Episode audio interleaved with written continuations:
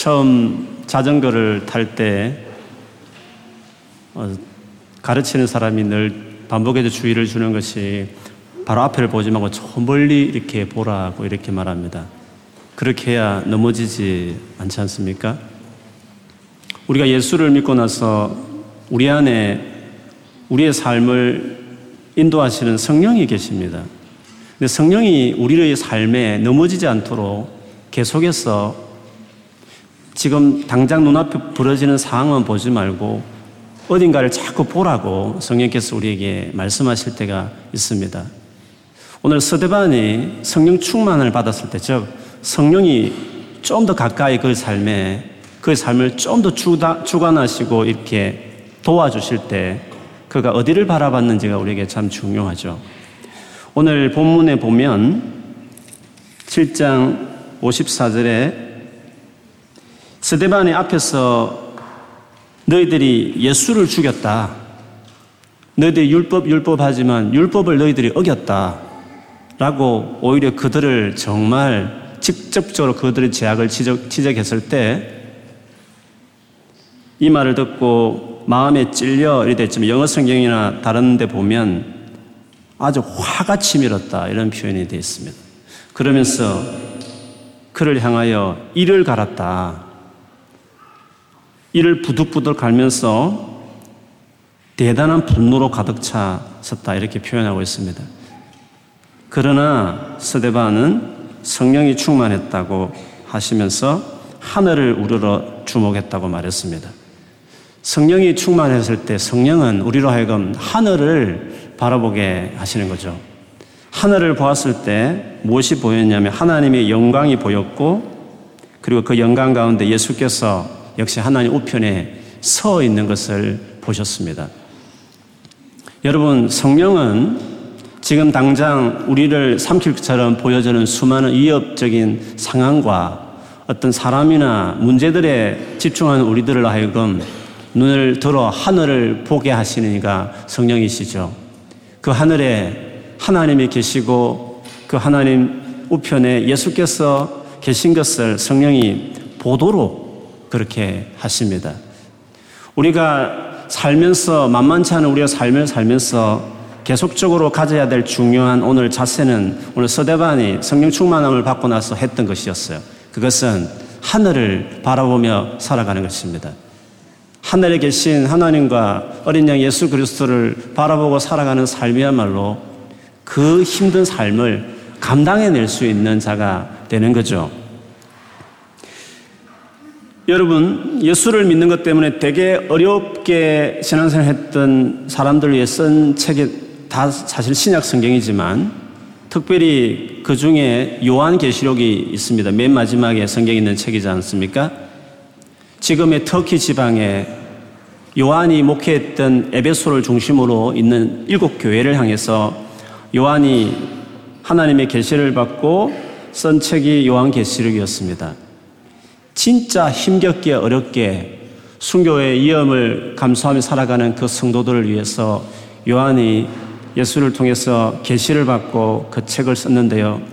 그 요한 계시록의 본격적인 내용이 사장부터 이제 계시에 대한 내용이 시작되는데 그 사장의 시작이 어떻게 되는지 여러분 아십니까? 다르게 말하면 고난받고 예수 믿는 것 때문에 실질적인 피해를 당하며 살아가는 그 교회를 위해서 예수께서 요한에게 하셨던 최초의 일이 있다고 한다면 그거는 4장 1절, 3절까지 읽어보면 이렇습니다. 이 일 후에 내가 보니 하늘에 열린 문이 있는데 내가 들은 바 처음에 내게 말하던 나팔 소리 같은 큰 음성이 이르되 이리로 올라오라. 이후에 마땅히 일어날 일을 내가 내게 보이리라 하시더라.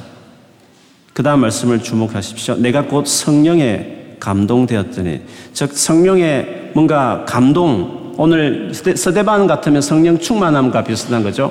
감동되었더니, 보라, 하늘에 보좌를 베풀었고, 보좌에 위에 앉으신, 앉으신 이가 있는데 앉으신 이의 모양이 배곡 홍보석 같고 무지개가 있어 보좌에 둘렀는데 그 모양이 녹보석 같더라. 고난받는 성도들을 위해서 위로하고 소망을 주기 위해서 요한에게 이 메시지를 요한계시록을 써서 보냈는데 제일 먼저 요한이 성령의 감동함을 입어서 보았던 것은 보좌였습니다. 지금 눈에 보이기에는 교회는 소수였고 눈에 보이는 로마 황제의 권력은 대단해서 그 권력 앞에 소자처럼 맥없는 사람처럼 교회가 초라하게 보였지만 성령의 감동을 입었더니 지금 내 눈에 보이는 이 상황 만 있는 것이 아니라 넘어서서 하늘이 열리고 그 길을 봤더니 엄연히 로마 황제를 사실은 다스리고 계시는 하나님과 어린 양이 있는 그 보좌가 보였다는 거죠. 그래서 성령 충만을 받으면 내 안에 계신 성령께서 우리의 삶을 마치 자전거를 연습시켜듯이 넘어지지 않도록 우리 인생을 이끌 때 얘야 앞을 보지 말고 앞에 당장의 어려움을 보지 말고 저 멀리를 보라고 계속 저 옆에서 이야기하시듯 하는 사람처럼 성령께서 우리로 하여금 눈을 들어서 하늘을 보라고 여전히 이 땅을 다스리시는 너의 삶을 다스리시는 하늘을 거기에 다스리신 보좌에 계신 하나님과 예수 그리스도를 보라고 성경 우리에게 계속 말씀하시는 것입니다. 이 같은 내용은 성경에 계속적으로 강조합니다. 예수님에 대해서 가장 강조를 많이 하는 서신은 골로새서인데 골로새서 1장 2장에 보면 예수님이 전부다 이런 식의 이론을 말씀하신 다음에 3장을 들어가서 이제 프랙티컬하게 어떻게 살아야 되는지에 대한 일종의 실제적인 삶에 대한 이야기를 3장부터 시작을 해요. 어떤 실제 삶이죠. 어떤 이념이, 이론이 아니라 실제 우리의 삶에 대한 이야기를 바울이 3장부터 시작하는데 실제적인 삶을 살아가, 살아가 기 위해서 뭐가 중요하냐? 우리가 실제 오늘 또, 어, 현실적인 삶을 맞닥뜨리고 있는 우리에게 가장 중요한 게 뭘까?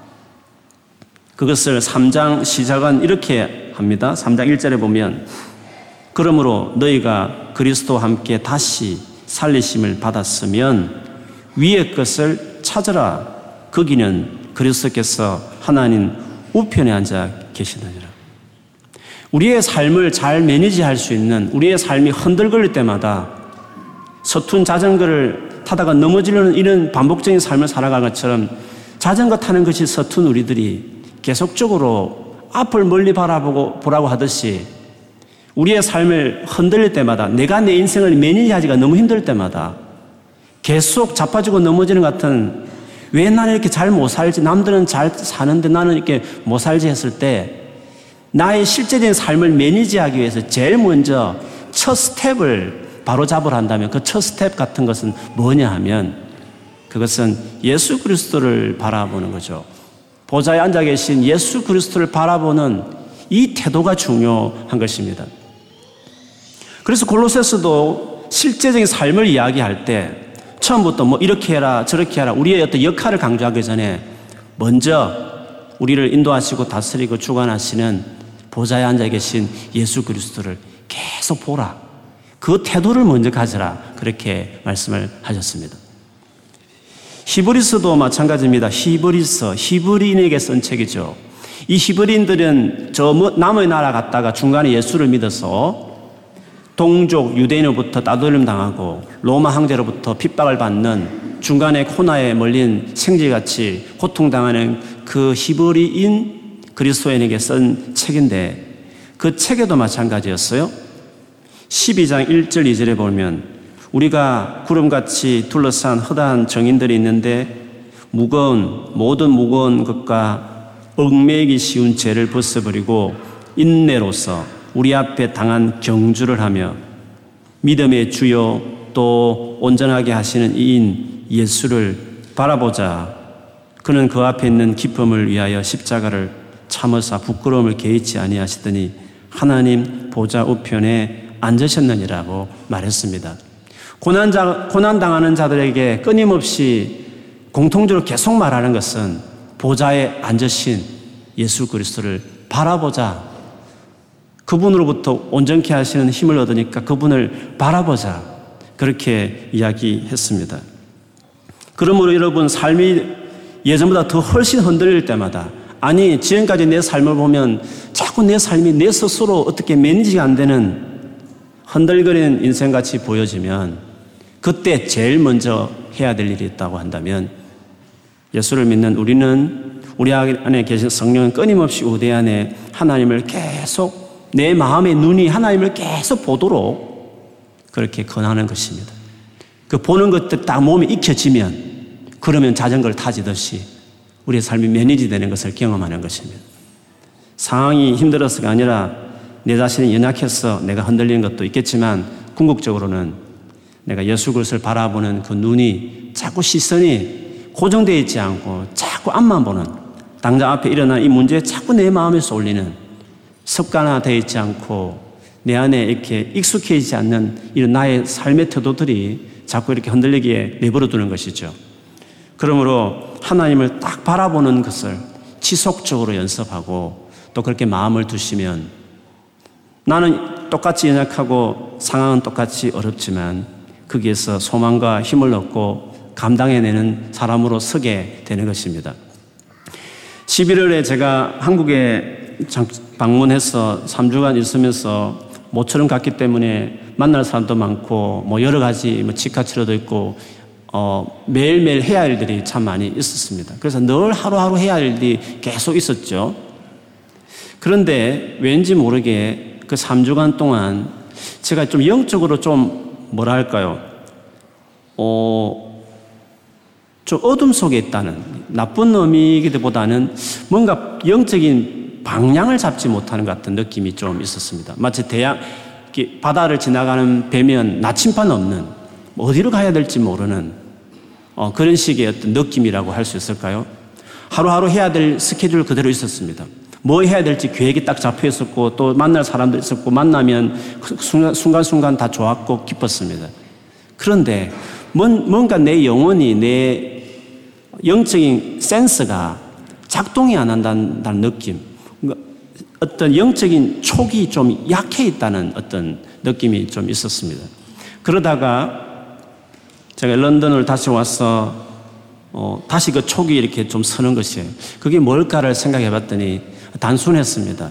매일매일 아침에 스카이프로 아침 묵상을 제가 인도하는데 그것은 저를 위해서 합니다. 제가 아침 묵상을 하면서 그걸 느꼈습니다. 뭐 아침 묵상한다고 그날 말씀을 본다 해서 뭐 특별히 구체적인 뭔가를 지시를 받거나 어떤 문제를 해결하거나 뭐 이렇게 저렇게 해야 된다는 어떤 방향 제시를 구체적으로 받는 건 아니지만 다른 게 하나 있었습니다. 영적인 센스가 이렇게 딱 사는 겁니다. 아, 이렇게 하나의 마음을 딱 아침에 얻는 거죠. 그래서 이렇게 영적 감각에 딱 내 센스가 이렇게 딱 작동을 하니까 하루를 살아갈 때도 어떤 일이 해프닝이 생겨도 딱딱 분별할 수 있는 감각이 이렇게 능력이 내 안에 있, 있는 것이죠. 그걸 보면서 우리는 하나님을 계속 바라보는 이 삶이, 이 태도가 자기 삶을 하루에도 여러 가지 다양한 일들이 일어나는 삶을 매니지할 수 있는 능력이 거기 있구나. 그거를 새삼스럽게 좀 알게 되는 시간이었습니다. 그렇습니다, 여러분. 우리가 뭐 이렇게 예배한다 해서 혹은 아침에 일찍 일어나서 특별히 또 말씀 묵상하는 시간을 갖는다 해서 뭐 특별하게 구체적으로 내 삶에 이렇게 해야 되겠다 하는 하나님의 어떤 지시를 뭐 그 시간에 받는 건 없는 것 같습니다. 그런데 다른 게 있습니다, 여러분. 영적으로 뭔가 이렇게 센스가 이렇게 살아있게 생동감 있게 이렇게 우리를 만들어준다는 거죠. 내 영혼이 하나님을 계속 본다는 거. 본다는 걸 애매하게 생각하지 마십시오. 근데 내 마음이 하나님을 향하는 것이죠. 이렇게 일주일 동안 힘들다가 예배 한번 쫙 드리면 예배 드리면 하나님을 막 마음을 다 찬양하고 말씀을 경청하면서 여기 머물면서 이 시간만 하나님만을 생각하고 쭉 주목할 때 내 영혼의 센스가 작동하고 회복되는 것을 느끼는 거죠. 뭔가 설명할 수 없지만 뭔가 담대함이 생기고 평안이 있고 뭐 확신이 들고 뭔가 해도 할 것처럼 여겨지는 마음을 얻는 것은 주님을 바라볼 때 그 바라보는 그 순간에 뭔가 내 안에 하나님의 마음이 부어지는 은혜가 있는 것입니다. 그래서 여러분, 우리의 삶이 흔들릴 때 제일 중요한 거. 성령께서 끊임없이 우리들어 바라보라 하는 그곳. 바로 하나님의 보좌를 내 영혼이 계속 내 중심이 중심에서 바라보면 흔들리는 일이 많아도 감당해내는 사람이 될 수 있는 것입니다. 오늘 스데반이 자기를 죽일 것처럼 달라드는 그 극한 사나운 그 분위기 속에 성령께서는 스데반대로 그거 보지 마라. 성령께서 눈을 열어서 보좌를 보게 하는 은혜를 베풀었던 것은 우리에게도 극악한 어려움이 있을 때에 역시 이렇게 주님을 바라보는 것만 열심히 하면 그거를 그 상황 가운데서도 버텨내게 하고 나아가게 하는 그런 힘을 주신다 이런 말씀이죠. 오늘 이 예배를 하는 가운데 여러분의 영혼이 여러분의 그 스피리추얼 센스가 정말 더 살아나서 오늘 예배 마치고 돌아간 이후에 일주일 동안 살면서 계속 내 영혼이 주님을 바라보는 그 감각이 살아있는 은혜가 넘치게 되기를 주의 이름으로 축원합니다. 주님을 이렇게 보기 시작할 때 나를 죽이려 들은 그들이 보이지 않고 하나님의 영광이 스데반에게 중요하게 들어오기 시작했고 더구나 그 영광 가운데 자기가 지금 전가하고 있는 예수께서 거기 서 계신 것을 보았습니다. 재밌는 것은 보통은 예수께서는 하나님 보좌 우편에 앉아 있는 것이 성경의 대부분입니다. 그런데 오늘 본문에 보면 예수께서 하나님 보좌 우편에 서 옆에 서 계셨습니다. 예수께서 왜 이 순간에 서 계셨을까요? 지금 우리가 경기를 하다가 딱 마지막 마라톤을 하든지 뭐 릴레이 어, 달리기를 하든지 간에 결승점을 앞두고 마지막 주자가 뛸 때는 그냥 앉아서 이렇게 볼 수도 있지만 다 일어서서 조급한 나머지 일어서서 그 상황을 더 보게 되는 경우가 있지 않습니까? 그처럼 지금 예수께서 가만히 앉아 계시다가 스데반이 마지막에 신랄하게 그 유대인들의 사내들인 공의 그 재판관들을 향해서 그들의 죄악을 지적하고 그리고 그들이 죽이려고 하는 살벌한 분위기 속에 그 아슬아슬한 장면 가운데 예수께서 보좌에 그냥 앉아 있을 수가 없었던 것이었어요. 그래서 벌떡 일어서서 저 순간에 어떡하지? 스테반이 어떻게 저 상황을 견뎌낼까? 이런 마음으로 그 위에서 그 영광 가운데 계신 예수께서 당신도 그 사내들인 공회의 살벌한 분위기를 겪, 먼저 겪었던 예수께서 자기를 바로 죽였던 그 재판관들 앞에서 있어 봤기 때문에 그 스데반의 입장을 누구보다 잘 알아서 그 입장에 있었기 때문에 스데반을 격려하고 그 순간을 잘 감당해내기를 어, 바라는 마음도 있고 한편으로는 저렇게 해서 죽을 수 있는 것을 아셨기 때문에 죽은 그 스데반의 영혼을 맞이하기 위해서 예수께서 서 계신 것이었어요. 만일에 스데반이 그 예수님 눈을 봤다면 그 눈을 통해서 그에게 위로하고 격려하고 말할 수 없는 애정과 사랑으로 자기를 바라보는 아마 예수님을 그가 보게 되었을 것입니다. 그것을 바라보자 너무 스데반은 감격스러웠습니다. 그 살벌한 분위기보다도 지금 자기 눈앞에는 영광이 더 들어왔고 자기를 위해서 맞이하기 위해서 자기를 후원하고 격려하기 위해서 그 마지막 순간에 마치 내 아들이 뛰고 있으면 부모는 일어서듯이 아무 상관없으면 팔짱 끼고 부자 누가 1등 하나 이렇게 보겠지만 내 자식이 거기서 뛰고 있으면 그냥 앉아, 앉아있을 수 일어서듯이 예수께서 그냥 앉아 있을 수 없어서 일어서서 그 스테반을 주목하는 것이었죠. 그런 예수를 바라볼 때 스테반의 마음에는 감격이 찼고 지금 살벌한 분위기는 눈에 들지 않고 자기를 이렇게 바라보시는 예수 그리스도 그 크신 영광이 자기를 사로잡게 된 것이었어요. 그래서 너무 감격에 차서 말하기를 그 옆에 자기를 죽이라는 사람들을 향해서 보라! 하늘이 열리고 인자가 하나님 우편에 서신 것을 내가 본다. 감격에 찬 고백을 했습니다.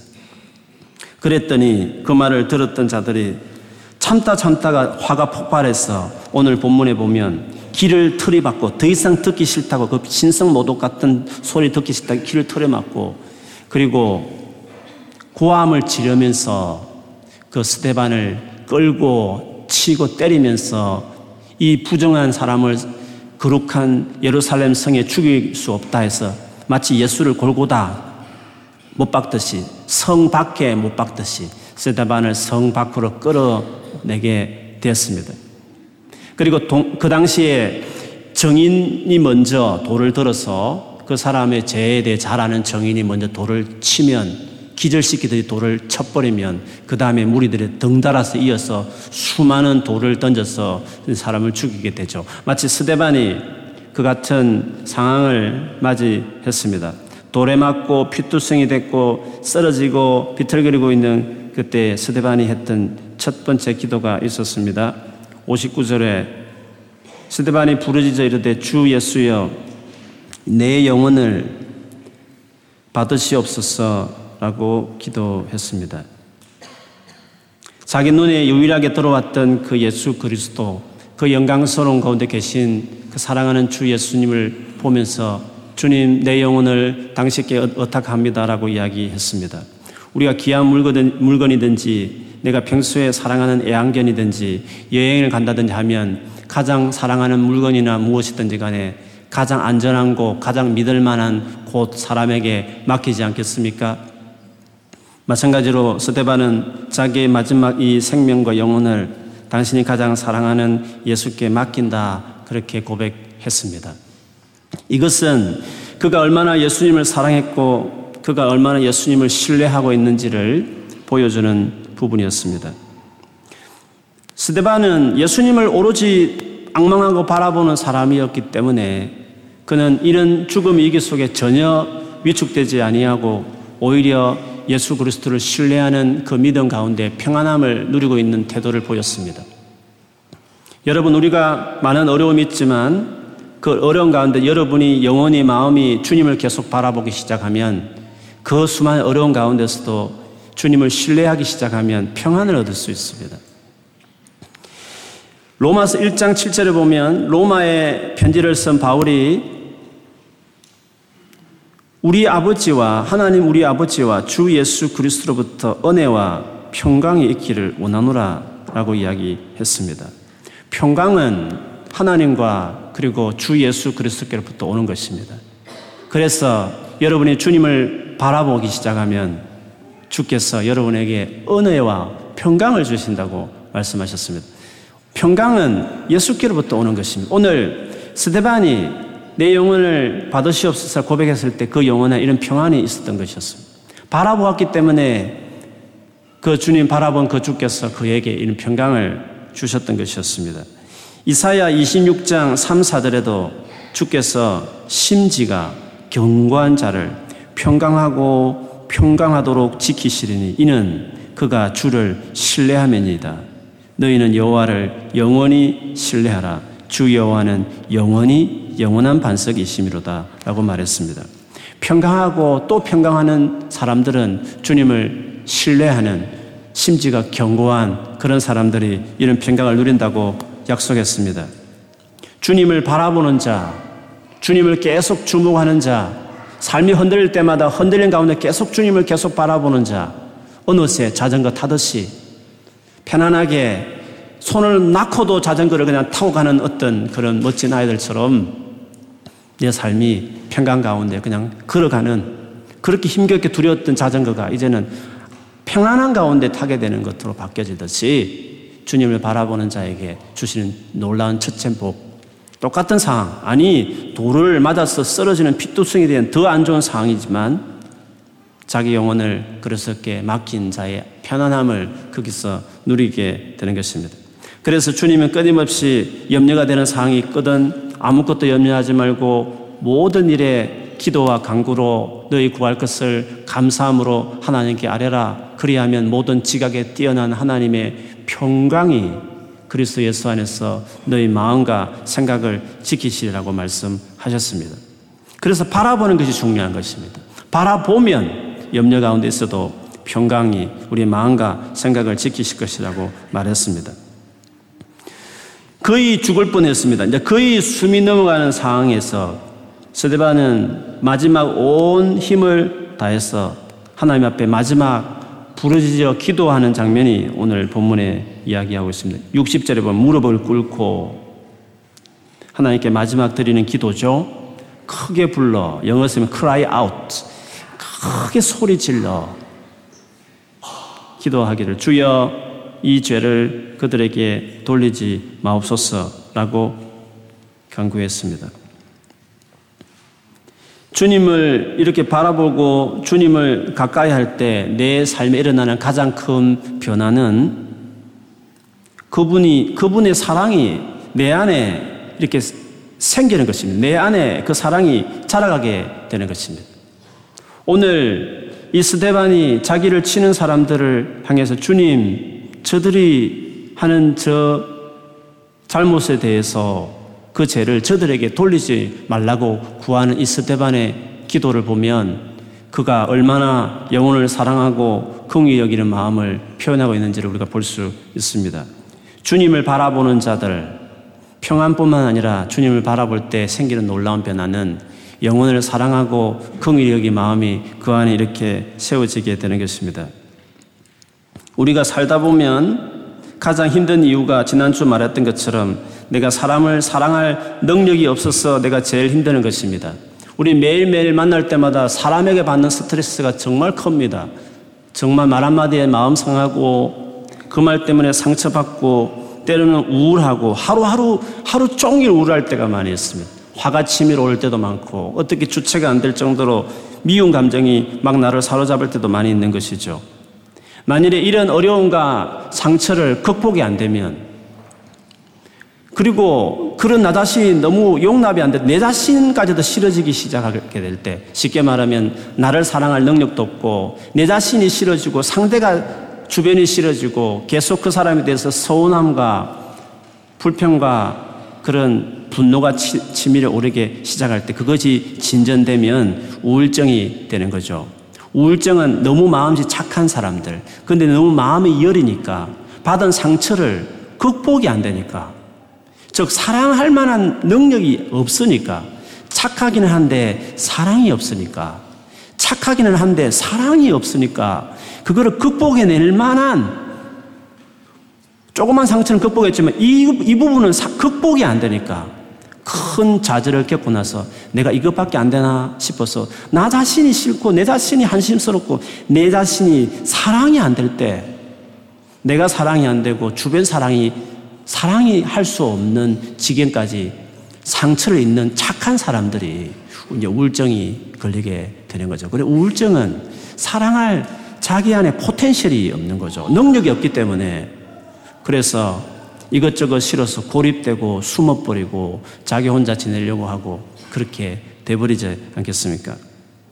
그래서 세상은 더 편리해지고 갈수록 어, 갤럭시 S7, 8 계속 나오지만 더 편리한 기구들은 많아지지만 그러나 기계가 사랑을 줄 수 있는 건 아니지 않겠습니까?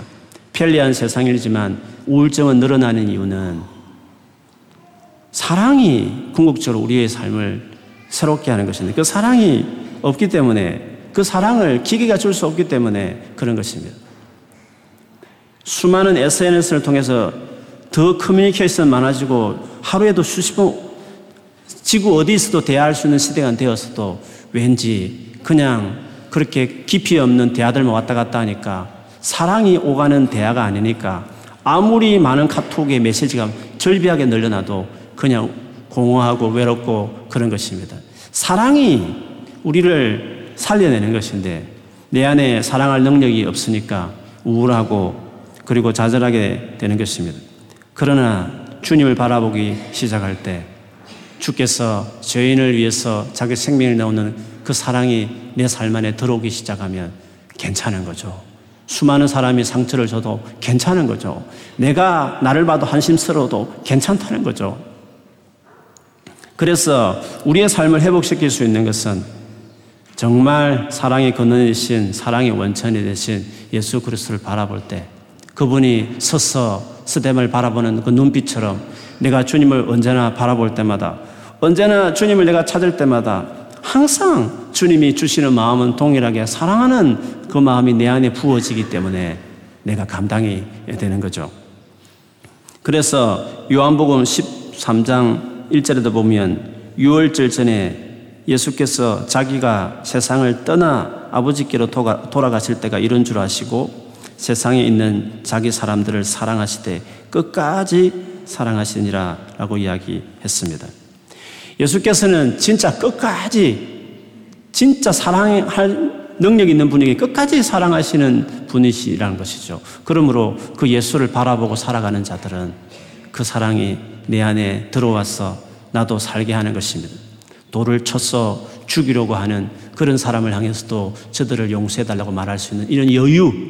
이것은 스데반의 본래 그런 사람이 아니라 예수를 바라보는 삶을 평생을 살았고 이 정오에 불타는 그들을 향해서도 이렇게 긍휼을 대할 수 있었던 것은 그가 예수의 사랑을 가진 사람이었기 때문에 가능한 것이었습니다.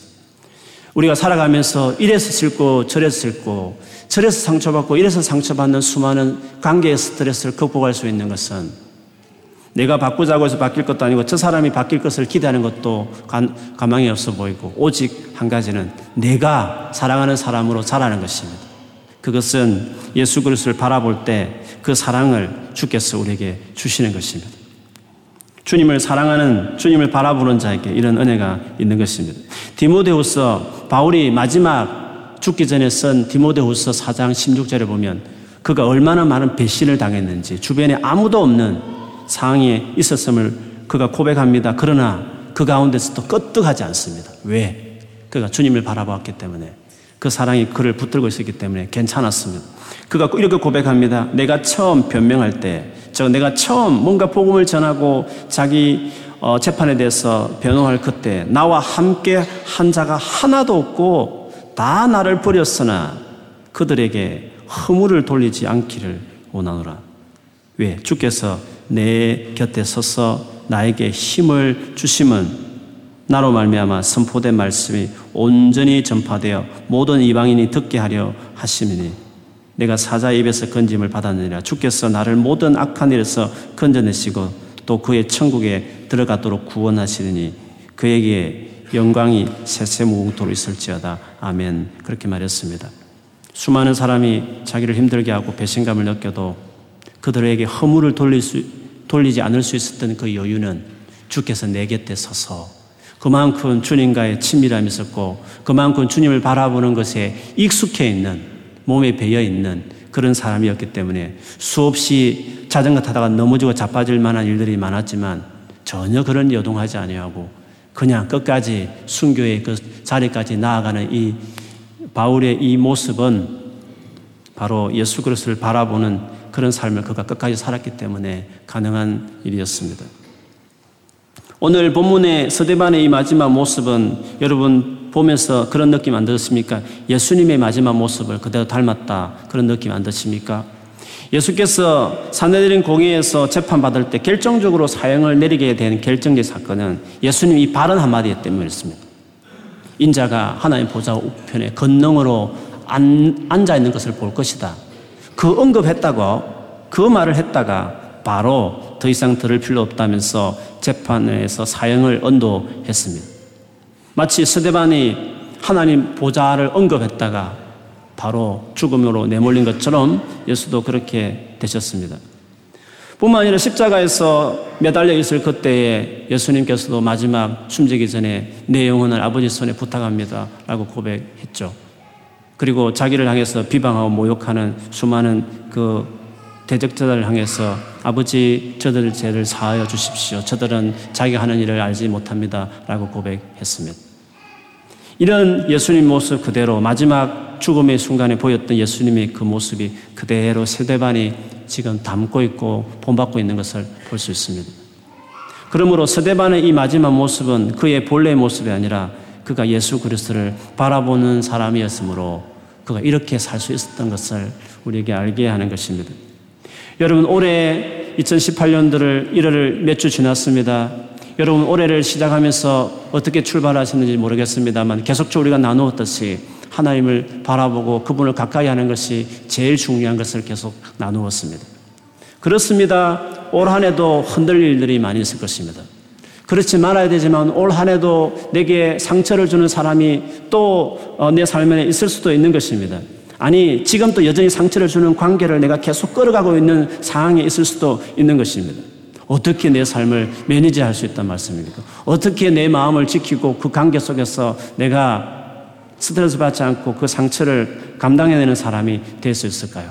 첫 번째, 성령께서 나를 도우사 하나님을 바라보게 하는 그 은혜를 내가 입는 것입니다.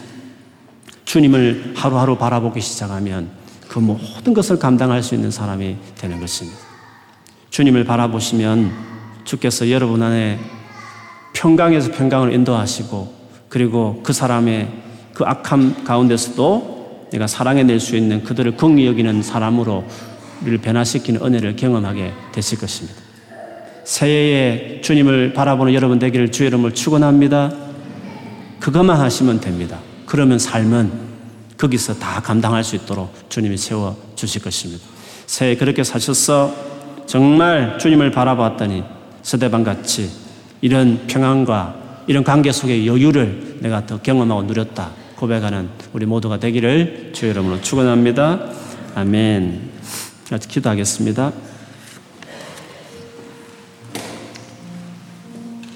오늘 말씀 생각하면서 예수께서 마지막 그렇게 하나님 아버지를 신뢰하고 그리고 세상에 많은 자기를 못 박는 죽이는 사람을 향해서 오히려 긍휼을 베풀어 달라고 말했던 것 같이 서대만 역시도 그렇게 행했습니다.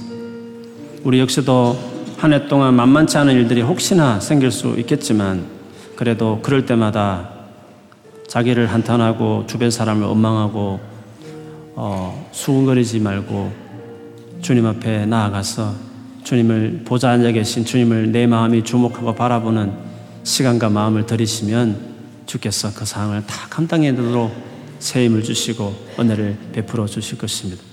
한 주간 그렇게 살았다면 오늘 이 시간 그렇게 기도하십시오. 주님, 내가 다시금 주님을 바라보기로 결정합니다. 그 사람이 문제가 아니라 상황이 안 좋은 상황이 내게 생겨서가 문제가 아니라 내가 주님을 바라보는 아직도 습관이 되어 있지 않기에 계속 이런 상황을 만날 때마다 내 영혼이 이렇게 힘들고 우울해하고 어려워합니다. 주님, 내가 주님만을 바라보고 주님만으로 충분한 인생으로 내가 세워져 가기를 내가 결정하고 또 소망하오니 내게 그런 은혜를 주시고 2018년도 주님을 바라보기 연습하는 한 해가 되어서 나의 남은 생애를 어떤 상황 가운데서도 감당해내는 사람이 되기를 원한다고 우리 한번 하나님 내가 주님을 바라보기를 원하니 도와주시고 성령께서 나로 주님을 바라보도록 이 시간 더 은혜를 달라고 능력을 달라고 우리 같이 한번 소리 내어 기도하겠습니다. 사랑하는 아버지, 오늘 스데반 이는 극한 어려운 가운데서도 성령께서 그로 눈을 열어 보좌 앉아 계신 하나님 영광과 예수 그리스도를 바라보게 하셨던 것처럼 그래서 담담하게 평강 가운데 죽음을 맞고 그리고 마지막까지 죽어가는 그 순간에도 자기를 위해 못 박아 못 박아 죽이려 했던 과거의 그 예수님 못 박는 사람들 향한 예수님 고백처럼 세다반 역시도 그들의 죄를 저들에게 돌리지 말라고 구하는 이런 긍휼과 사랑을 가진 사람으로 그가 그 상을 맞았던 것을 봅니다. 주님, 우리가 주님을 바라보는 한 해가 되기를 원합니다. 2018년도에 내가 주님만 바라보면 내 자신이 아무리 연약해도 내 상황이 아무리 어려워도 내 주변에 아무리 못된 사람들이 많아도 주님 내가 넉넉히 이겨내고 감당하는 삶을 살 수 있게 될 줄 믿습니다. 주께서 그런 은혜를 주시고 오늘 우리 모든 영혼이 주님을 바라보게 은혜를 베풀어 주옵소서 성령님 오늘 한 사람 한 사람을 다 주님을 바라보는 자들로 오늘 세우십시오. 그런 영혼으로 세우십시오. 주 예수를 바라보는 영혼으로 다 세워질지어다 성령께서 그런 은혜를 베풀어 주시옵소서. 감사합니다, 아버지. 이처럼 흔들리는 말 한마디에도 이렇게 내 삶이 흔들거리는 이렇게 연약한 저희들 하나 어떻게 내 삶을 살아낼 수 있겠습니까? 주님, 주님을 바라보라고 끊임없이 나를 바라보라고 그러면 내가 감당하도록 내가 너를 세우고 네 마음을 내가 평강을 주고 또 너에게 사랑을 내 사랑을 너에게 이식하겠다고 하시는 하나님 성령의 열매가 사랑이듯이 우리가 주님을 바라보는 이 성령 인도를 받으면 내 안에 사랑이라는 인격이 맺혀지듯이 우리가 그렇게 해서 변화되어 가는 줄 믿습니다. 오늘 함께 예배하는 저와 우리 모두가 올 한 해 그 어떤 해보다도 주를 이처럼 바라보는 자들이 되게 하여 주시옵소서 우리 영혼이 주님을 견고하게 바라본 은혜를 하나님 허락하여 주시옵소서. 주님, 그래서 올 한 해 동안 주님만과 함께 상황은 똑같지만 아니 더 어려운 상황 같았는데도 더 감당해내는 그런 하나님의 능력자들이 다 될 수 있게 은혜를 베풀어 주옵소서. 오늘 이 시간에 다 성령으로 충만하게 하여 주시옵소서. 모든 영혼들아 주님을 견고하게 바라볼지어다. 주님을 악망하고 바라보는 자들이 될지어다. 하나 우리 영혼을 그렇게 세워 주시옵소서. 예수님 이름으로 기도합니다. 아멘.